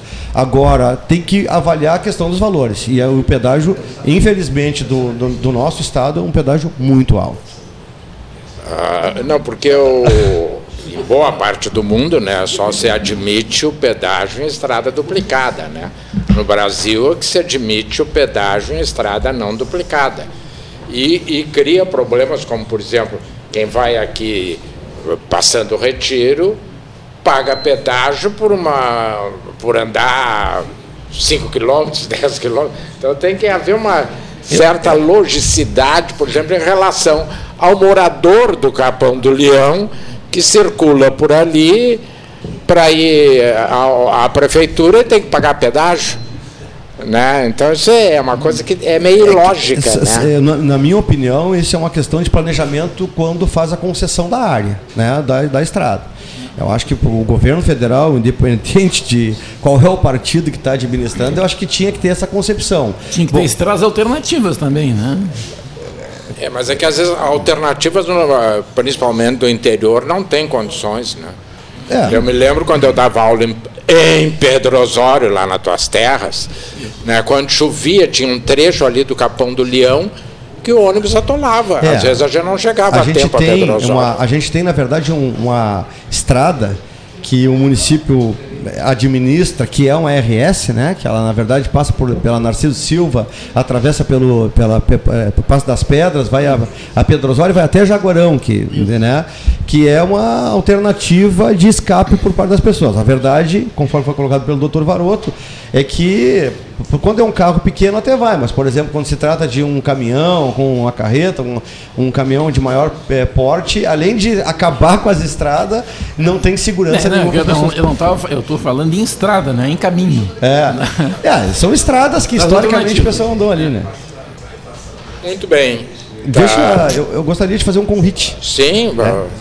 É, já que nós falamos de pedreira, eu quero também falar que lá no Cerco dos Estados nós temos uma pedreira que é que é do, do estado, que é ligada à Superintendência do Porto, né?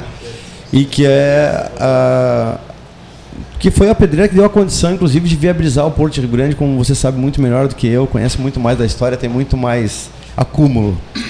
E esse espaço já faz alguns anos que a comunidade do Cerro do Estado se mobilizou, se mobilizou e faz um evento natalino. Por algum período ele ficou sem realizar, ficaram uns quatro, anos sem, quatro, cinco anos sem realizar, mas quando a gente assumiu o governo, nós tomamos uma decisão de fazer a parceria com a comunidade do Cerro do Estado, numa parceria com a Superintendência do Porto, uh, para que a gente pudesse retomar.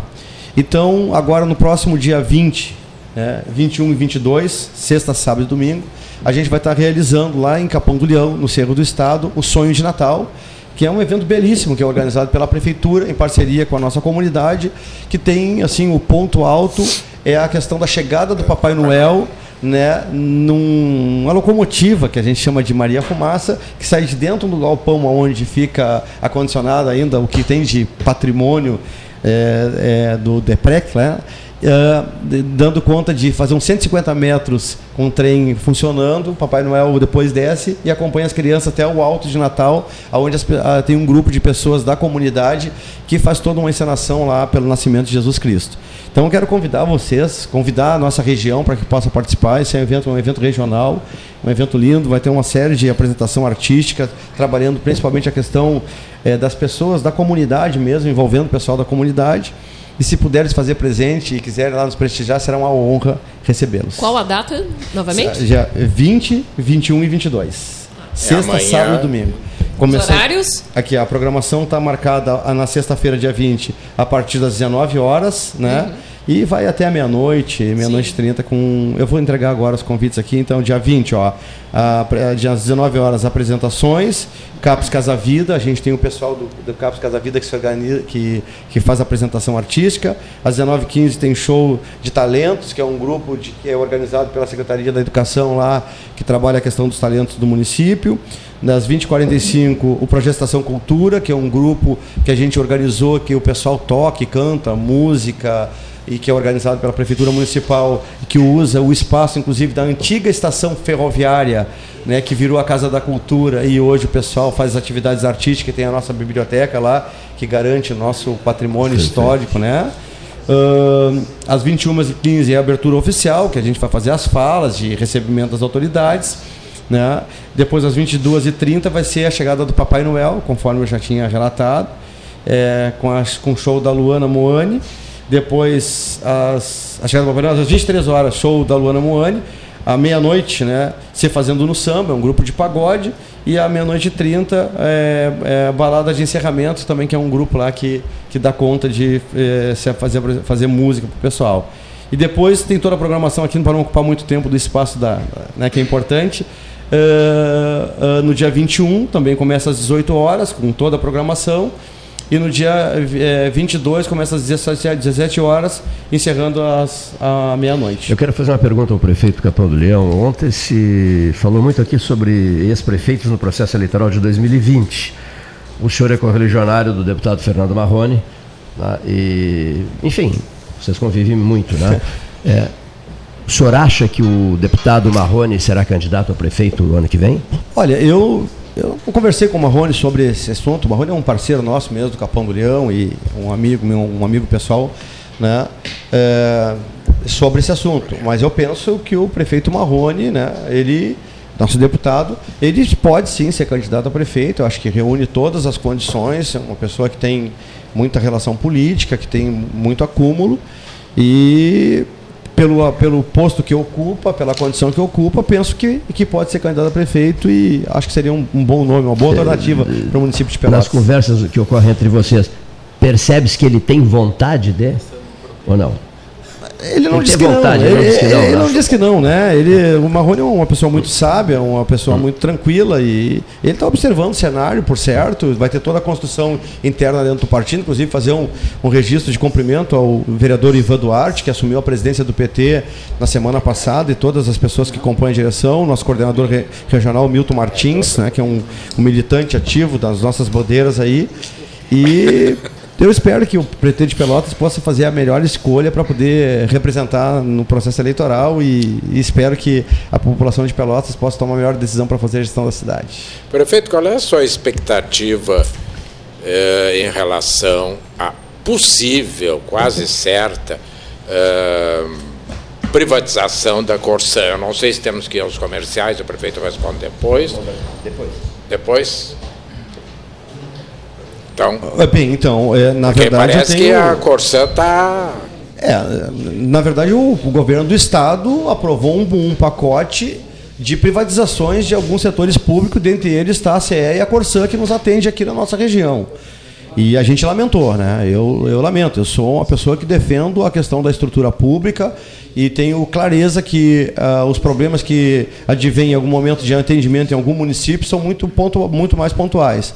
E digo que se a qualidade do serviço, e é boa, a Corsã atende bem, né? Tem uma questão de custo tarifário. E muitas das vezes tem uma questão política inserida nesse contexto, e aí digo isso porque eu vivo isso lá no nosso município. Né? Se cara com a Corsã, né, pode saber que o empresário que vai comprar, e por certo, ele vai querer ter, ter lucro. Deverá, imagino eu, ficar mais caro numa condição de privatização. Então, eu quero dizer que é um problema para nós e também reconhecer que o município, por exemplo, não tem a mínima possibilidade de assumir a questão da gestão da água, né? É porque é uma questão, é caro para poder fazer o tratamento da água, é caro para fazer a questão da gestão de toda uma estruturação, e eu espero que o governador Eduardo, em relação a essa questão da Corsã, reflita, porque a água é uma questão de saúde, é uma questão de vida, e eu acho que o poder público tem o dever de ser, eh, entregar de graça não é o papel certo. Acho que as pessoas têm que conquistar, mas tem que ter de fácil acesso para que a comunidade possa sobreviver minimamente com dignidade. Prefeito e presidente da Zona Sul, e a Consulate? Então, a Consulate é uma situação que nos preocupa bastante. Né? A gente tem trabalhado muito com o prefeito, como cidadão, como a Zona Sul, no, sentido de dar o apoio é, para os gestores né, no, do último período da cooperativa recuperar ela. Né, e infelizmente a gente vê um, que o quadro não tem sido um quadro muito bom. A cooperativa já teve a condição de beneficiamento de 750 mil litros por dia. Hoje a informação que eu tenho são 50 mil litros que estão beneficiando por dia. Né? E a gente vê toda a cadeia do leite se desestruturando, porque cada vez que diminui os recursos, não paga o produtor, não pagando o produtor, ele vai saindo do mercado, e quando ele sai do mercado para retomar não é fácil, então a gente está muito preocupado. Eu recebi em Capão do Leão, articulado pelo MST e o Movimento das Pequenas Cooperativas, no dia 15 de novembro, um, dois empresários. É, dois empresários chineses que demonstraram interesse em fazer parceria conosco, mas nada muito palpável. Assim, vieram fazer a vistoria de campo para poder tentar estabelecer uma relação de mercado, principalmente com leite em pó. Falamos né? ontem sobre ontem não, outro dia, né? É. porque negociar com os chineses eh, representa eh, tempo, muito tempo, né? É. Sim, Esse, e, é, até porque eles colocam com, não sei se nessa é. Relação aí, né, prefeito, eles colocam muito uma questão que já não tem como argumentar com muita que é a falta de segurança jurídica nesse país. É. Quer dizer, eu vou investir um milhão de dólares e quem me garante que amanhã o governo não vai me rapinar? Meu? Quer dizer, a falta de segurança jurídica no Brasil é um entrave a investimento estrangeiro para mim, assim, na conversa. Né? Não é. só estrangeiro. Bom, mas uh, no caso. É empresário. É, não, mas no caso é estrangeiro. Né? É, no caso deles ali, na conversa, a gente vê que eles vêm fazer prospecção de mercado de futuro, né? E o que é grande para nós, ou, me, ou, a gente considera médio para nós, para eles é relativamente pequeno. Por ah, exemplo, ah, nós perguntamos qual foi a impressão, porque eles fizeram fazer uma visita sim. de campo na cooperativa. Qual foi a impressão? É, Tá bom, mas é pequena, tem que fazer um, um processo cooperativado, ampliar as possibilidades para poder é, fornecer para o mercado um, chinês. dois ou três anos discutindo é, aí, então, tipo... dizer, agora, e Uruguai? Tem alguém, algum interesse de, de empresa uruguaia? Olha, é, que tenha me procurado no município de Capão do Leão, não. ou até mesmo na Zona Sul, não. até o presente momento, não. Se tem é um, algum movimento por fora que não contactaram com a gente. Como é que faz isso? É uma cooperativa e ela vai, vai ser assumida por uma empresa? Como é, como é que é isso? Não, na verdade, a questão do. do a cooperativa Consulate continua cooperativa. Né? Não, não, não vejo nenhum. Não, não, não, não acompanho, eu, eu não faço, eu não, eu não, sou membro da cooperativa, nem tenho tampouco eu sócio, né?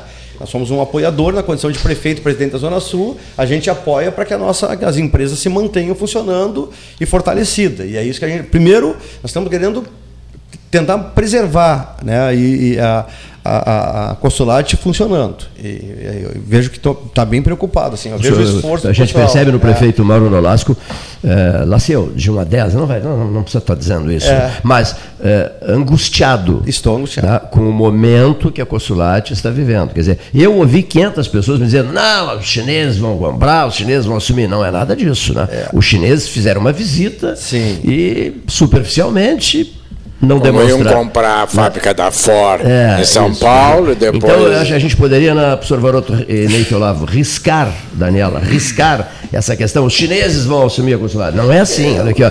Isso daqui, daqui a uns 10 anos. A gente tem que ser 50. responsável, Não, né? Então, o momento é a- muito delicado. Muito, não, há, não, há, não há presença uruguaia, de interesse uruguaio, de ninguém do Uruguai. China, pelo que se ouviu, já se sabe eh, a leitura a fazer e tal. E, por consequência, eh, esses números que o senhor falou em relação ao leite são Sim, é, assustadores. é isso que eu- né? a, minha, du- assustadores. a minha preocupação é essa. Essa preocupado. produção de leite que deixou de chegar na consulate foi para algum outro lugar. Alguns foram. foram Outros pararam de produzir, ou alguns passaram foram pra outras soja. empresas, né? Sim. E, e alguns saíram do mercado. Eu conheço, eu tenho muitos amigos que tra- trabalhavam e tal. Que saíram do Passaram mercado. pra outra, pra- Outro dia eu estava aqui no, Outra aqui no, no dentista fazer um, um tratamento. E aí tem um rapaz que aqui no centro de Pelotas, um rapaz que abriu uma lancheria que ele era, ele tinha uma produção de, sei lá, de 300 mil litros lá de, de leite que ele entregava para a cooperativa e ele resolveu sair porque não recebia, né? Ele inclusive herdou do pai a questão né, do, do, do- manejo com leite e ele saiu do mercado porque não recebia e abriu um, um mini mercado aqui no centro de Pelotas. Então isso acontece todos os dias. Inclusive, por exemplo, eu acompanho o pessoal do assentamento. Né, que também tem feito um esforço tremendo no sentido de. Quer dizer que a produção de atender. leite diminuiu. Tem diminuído. Eh, vocês já conversaram com o leite? Com quem? O governador. Olha, já conversamos, sim, nós conversamos. Mas não sobre leite. Olha aqui, sabe quando nós conversamos? Nós fizemos uma reunião da Zona Sul com o governador Eduardo Leite, na expectativa de buscar uma intermediação junto ao Banrisul para tentar uma linha de financiamento é, para poder repactuar os passivos né, e, os- e pagar os credores da cooperativa. O problema todo é, o governador Eduardo Leite ele é governador, mas ele não é dono do Estado. E ele não manda na legislação. E o agente financeiro, o que, que pede para poder emprestar o, recurso? No mínimo que a empresa não esteja po- positivada. Então, tem essas limitações, mesmo que se tenha vontade, no sentido de fazer um incentivo, dependendo da situação que se encontra a empresa, nesse caso a cooperativa Consulate, né? E, e eu não estou querendo aqui vender uma imagem negativa da empresa, não, pelo não, contrário. não, não. Eu estou aqui dizendo que a, que a cooperativa é, é boa, a cooperativa ela é importante para a nossa região. A é Zona Sul está preocupada, Capulão, nós estamos preocupados. sua preside. Só que, enfim, é é preciso achar o bom termo, que sinceramente não é eu que faço a gestão, eu não sei qual seria o bom Prefe- termo. Prefeito Mauro Nolasco, ela está hoje em quantos municípios? Está no Capão do Leão. É, Pelotas, em Capão do Leão, tá. Pelotas, é, é, tinha, Mo- tinha estrutura em Morredondo, mas praticamente parada, né? Parado Porque no tinha- Redondo, né? trabalhava a questão do O abate que, que do é frango. o Pelotas, no caso? O Pelotas, ah, ge- geograficamente, assim. Na, na verdade, é o escritório e toda a parte administrativa que, tem, que fica próxima ao IFSU Ah, ali, olha né? ao lado do IFSUL. É. Ao lado do IFSUL. Que é da- Aquela superestrutura do Capão do Leão permanece. Tem a superestrutura do Capão do Sim, Leão. tem. né? Na verdade, é uma, uma- uma planta lá que tem condições de beneficiar 300 toneladas de leite em pó e que hum, a, região sul, a gestão Meu da Deus, cooperativa, os cooperativados, tem que achar uma alternativa para que não se perca, para que não se perca toda essa, essa geração de emprego, renda e, e entrega, inclusive. Uma de- bacia leiteira respeitável. respeitável. respeitável. Nós temos aí a questão da do, da- do leite Jersey, que é muito importante, que é liderado e coordenado Sim, pelo, respeitável e diminuindo. E diminuindo cada vez mais. né? Esse é o, o- foco É que tem um conjunto de fatores que leva à dificuldade da questão do leite, né? Sabe que tem uma portaria interministerial que trata sobre a questão da temperatura do leite, né? E a temperatura do leite até, eu não sei se eles prorrogaram por algum período, mas eu participei de um debate na Assembleia Legislativa agora, uns um mês e pouco atrás, que foi liderado pelo deputado é, Zé Nunes e o deputado A- Edgar Preto, aonde o tema era a função da questão da temperatura do leite para chegar na- na- na- nas empresas, na indústria. E aí a, a temperatura máxima que poderia era 10, era 10, é, como é que chama? É, no máximo 10, como é? Deu um branco aqui? Graus. 10 graus e agora estão estabelecendo no máximo 7. E aí o que, que o pessoal dizia? Que entre receber o leite na, na propriedade e chegar na indústria, muitas das vezes dá quase 150 quilômetros. Aí imagina, no inverno tem o problema das condições das estradas, que estraga, pa- atola caminhão e tal, a dificuldade para poder chegar. E muitas das vezes acaba tendo né, dificuldade de chegar. E no verão a questão do, do calor, né? Porque a temperatura é extremamente alta, por consequência aumenta a temperatura ah, no caminhão. E aí os produtores todos mobilizados e preocupados em função disso. Claro, por um lado é qualidade, por outro lado é uma dificuldade a mais para os nossos produtores, eh, principalmente para os pequenos que têm essa, essa, todo esse contexto de dificuldade de manter refrigerado. a, a nossa análise aqui em relação ao consulate é necessária, né? Até para esclarecer esses pontos das- da presença de interessados estrangeiros, né? Que fica depois isso eh, sendo com motivo de, de especulações e avaliações em toda parte, quando de concreto, concreto não tem nada, né? Na prefeitura. É, o próprio prefeito disse. Nós gostamos muito de sonhar, não sei se tu Ó, lembra, é. não tem nada a ver com a consulado, Sonho, né? mas quando desceu um teco-teco aqui alguns anos atrás, de uruguaios que vinham investir em Pelotas, É, o teco-teco, eles comeram uns docinhos, Foram subiram embora, no é. teco-teco, foram embora e não investiram nem na compra de um E eu, eu, eu gostei, Renato, da franqueza do prefeito, porque muitas pessoas já me disseram, assim, me dando como garantido que o capital chinês estava chegando para. Não é verdade. Não, é. Fizeram uma visitinha a Consulate. Então, eu, visita- olha só, eu pelo se tem, eu quero dizer o seguinte, cada um tem um nível de informação, né? Sim. Dizendo que a informação na condição de prefeito e eu me apresentei como prefeito. o recebi senhor já como teria prefeito. sido informado se houvesse É, um. e penso que negócio sim. E como concreto, presidente né? da Zona Sul, né, eu recebi, o pessoal veio para poder fazer a avaliação da localidade. Foi boa, eu considero que a vida, as coisas, e principalmente na gestão pública, as coisas não acontecem nessa dinâmica que normalmente a sociedade quer, com a agilidade que tem. A gente que conhece, né, Varoto, já fez gestão, sabe que as coisas não. Tem todo um processo de de se- semear, do ponto de vista né, da agricultura, semear para poder é, crescer e, e- e- e colher. Esse processo da vinda do, do- do- do- dos, Chineses. dos chineses aqui foi importante para que a gente possa abrir o diálogo, mas não tem nada definitivo dizer que a semana que vem vão estar aqui. que vão Não, até porque a prática chinesa é essa, ficaram negociando, e- e negociando, gente, negociando. né, Eles matam eu- no cansaço, né? pra- Eu me lembro quando veio a CIA para Pelotas, isso faz 15 anos, 20, não sei eu. Então, ah, porque é um absurdo, como é que vão abrir uma loja dessa em Pelotas? Não vai durar um mês. E eu me lembro, eu era secretário de governo, recebi o CEO que veio a Pelotas, e ele me disse assim, secretário, o senhor acha que uma empresa mundial, porque ela é mundial, vai investir em Pelotas sem fazer uma prospecção antes? Nós vamos aventurar? Nós não vamos aventurar. Quando nós decidimos por Pelotas, decidimos por quê? Porque é um mercado regional, tá, tá, tá, tá, tá, tá, tá, tá, tá. e os chineses, é o que o prefeito está dizendo, eles vieram aqui fazer essa prospecção, eles não vão investir um milhão, dois milhões, três milhões de dólares. Olha, olha só, é, a Zona Sul, né, a- no decorrer do mês de novembro, ainda não me lembro bem bem que data, acho que foi para o dia 14, 15. Nós já tinha estado em Porto Alegre, a pedido do, do prefeito Alexandre Niemeyer, fazer uma conversa com o presidente da Frente Parlamentar das Relações Rio Grande do Sul-China, deputado é, Jefferson Jefferson Antunes, acho que é o nome dele, deputado do PT. E aí sugeriu que a gente pudesse então fazer uma audiência aqui na região com os representantes da, da- dos chineses para que a gente pudesse estabelecer a relação da região sul. A gente fez então uma audiência, um seminário lá em, em Rio Grande, no, no, no saguão da, da, da, da prefeitura. Estava muito bom, tinha uma, uma representação muito. Estava Fábio Branco, tinha uma série de lideranças eh, participando. E, e, e os chineses demonstrando interesse em estabelecer as relações eh, comerciais com o Rio Grande do Sul e com a região sul. Posteriormente, teve um, um evento em Porto Alegre, o governador Eduardo Leite recebeu o embaixador chinês eh, no, na- no Piratini e nós, eh, eu fui convidado, participei de um, representando a Zona Sul, de um ato de recebimento do embaixador chinês na Assembleia Legislativa do Estado do Rio Grande do Sul, onde estavam presentes todos, ah, uma série de deputados, dentre eles aqueles que estão, o que está presidindo, né, que é o Lara, e os demais aqueles que de- deverão, que, que irão pelo acordo presidir a Assembleia Legislativa. Né, e foi feito um convite, inclusive, para fazer uma, uma delegação de representação política e, e- e- e de, de- e de empresários na China para começar a fazer as relações comerciais no, do Estado do Rio Grande do Sul. Inclusive, a intenção é de que em fevereiro, março, deva estar indo né, é, a Pequim, é isso, né?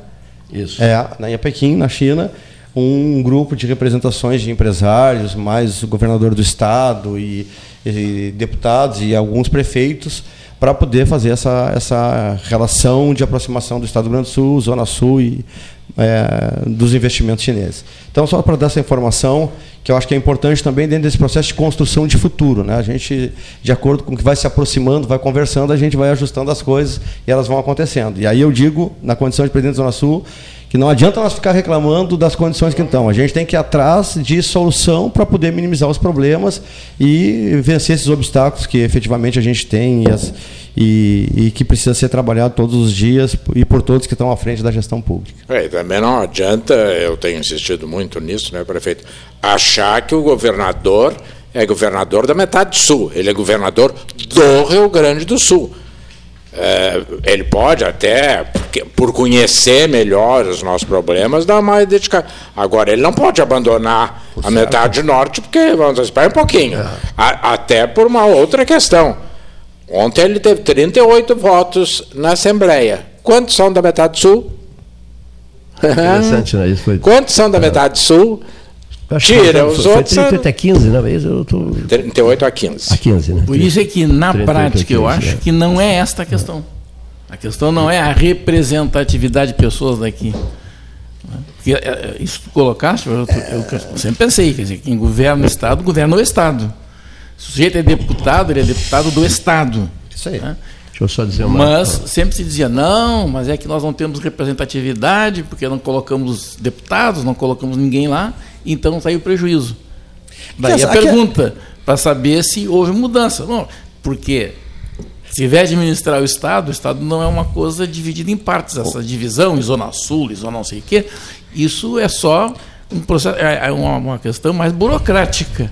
Né? O meu entendimento em relação à questão do governador né, é que a gente fala da questão da representação dos deputados estaduais. Por certo, quanto mais deputado, maior poder de articulação junto à estrutura do governo. Mas não podemos esquecer que o governador do estado fez quase 90% dos votos na região sul.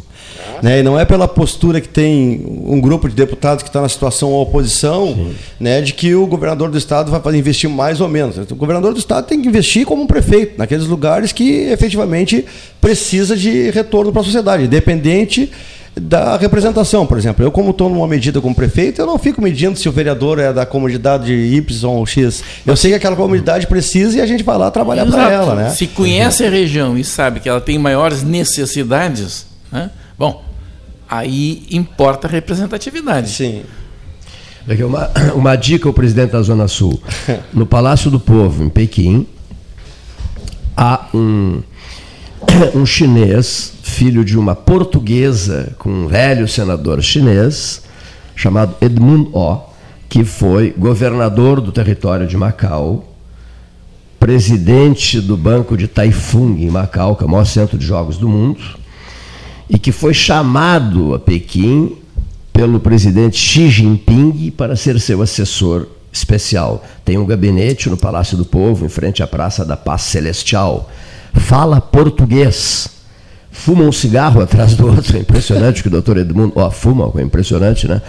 E foi o grande anfitrião nosso em Macau em três oportunidades, né?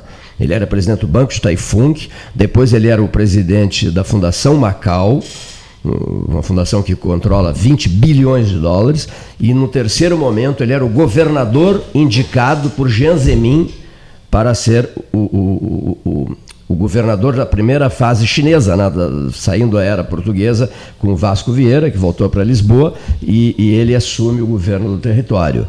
Brilha no comando do território de Macau, no sul da China, ele ao lado de Hong Kong, e nesse governo Xi Jinping, que é um presidente poderosíssimo hoje, o doutor Edmund O foi requisitado por Pequim, a título de. Né, ela, eu, eu, posso falar com o assessor do presidente, dirá o prefeito do Capão do Leão. Né, que, ó, eu, eu, eu, tenho até cartõezinhos dele. É. Eu posso falar com, com o assessor do presidente e sem precisar usar o mandarim, que é complicadíssimo. Né? Eu posso falar em português, nem inglês eles falam lá. Né? Eu posso falar em português, senhor, senhor dirá, com o presidente, com o presidente não, com o ex-governador de Macau, assessor do presidente da China, da República Popular da China. Uma figura, Tá aí a dica. Uma figura simpaticíssima, a título de registro. Né? Em Espero que ele tenha mais sorte do que o nosso presidente, que pode ligar para o Trump e dizer: aqui, tira a tarifa do aço, só que o, do outro lado ninguém atendeu. Já não sabe falar português. Eu nunca vou esquecer. Se deliciava me contando isso o, o ex-deputado federal, eh, ex-reitor da Universidade de Caxias do Sul, professor Rui Pauletti, que era o presidente da, da- das universidades, da, da Associação de Universidades de Língua Portuguesa, né, que tinha uma relação fortíssima com o, com o, com o com o doutor Edmundo, ó, e ele brincava comigo que um, um, um reitor fez um esforço gigantesco para conversar com o doutor Edmundo para treinar o seu mandarim, e o Edmundo ó, começou a conversar em português com ele.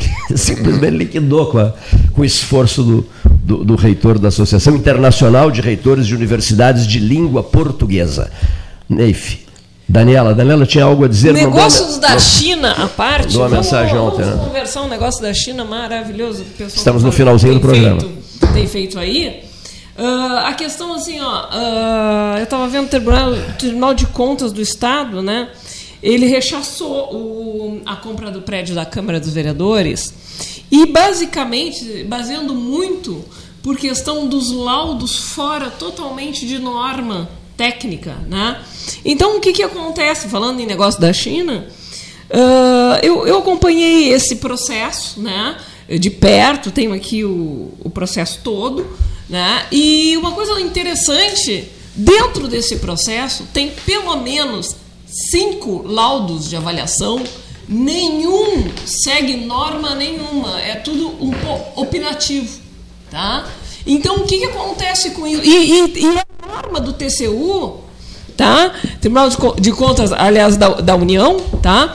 Ah, u- utilizar as normas técnicas para contratações tudo mais. Eu acho que isso é interessante para os gestores, o prefeito está aqui do Capão do Leão. Então, assim, ó, ah, procurar profissionais que trabalhem nisso, que saibam o que estão fazendo, né? Porque, assim, ó, inclusive, eu acho isso, assim, ó, absurdo. Inclusive, o laudo do Ministério Público, do, do engenheiro do Ministério Público, não respeitou as normas e o Tribunal de Contas diz isso.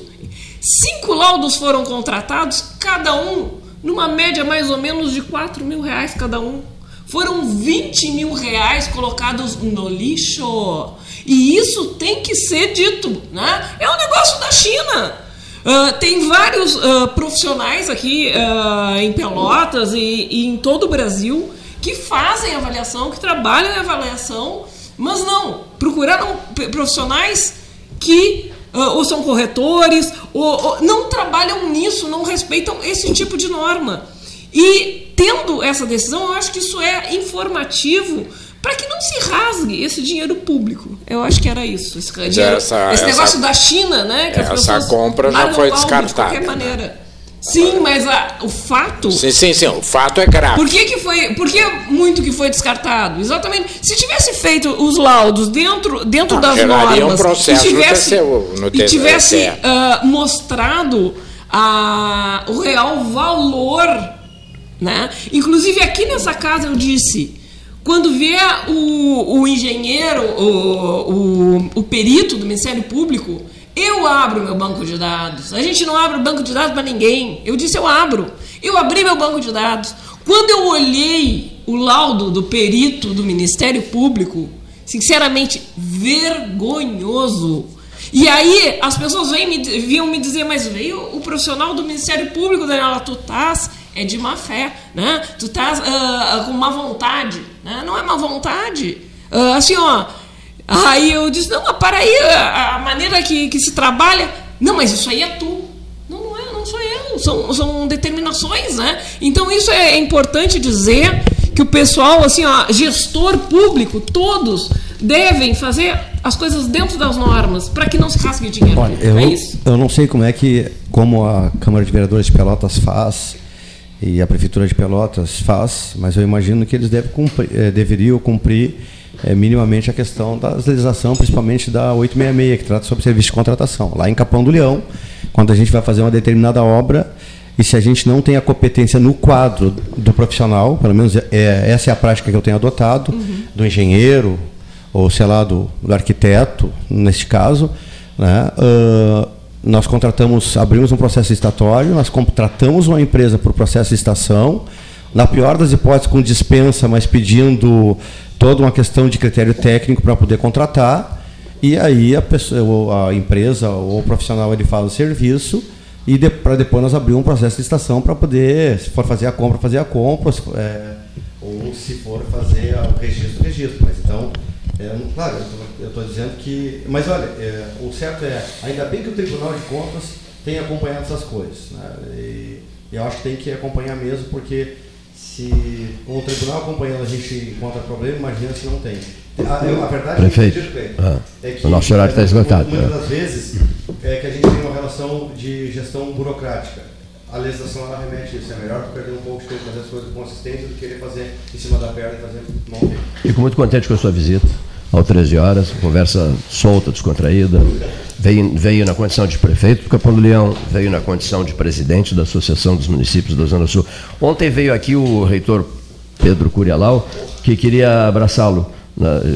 Eu disse que o senhor está. É, é, vocês, são, vocês são muito amigos, não? É, vocês são muito amigos. Gratíssimo, prefeito, pela sua presença. Agradeço a todos os ouvintes em especial os meus colegas prefeitos, né, pela grande ano que tivemos de convergência, de ação e no, é, pelo desenvolvimento da nossa região. Muito obrigado, estamos à disposição. Obrigado, prefeito Mauro Nolasco. Senhores ouvintes, uma boa tarde.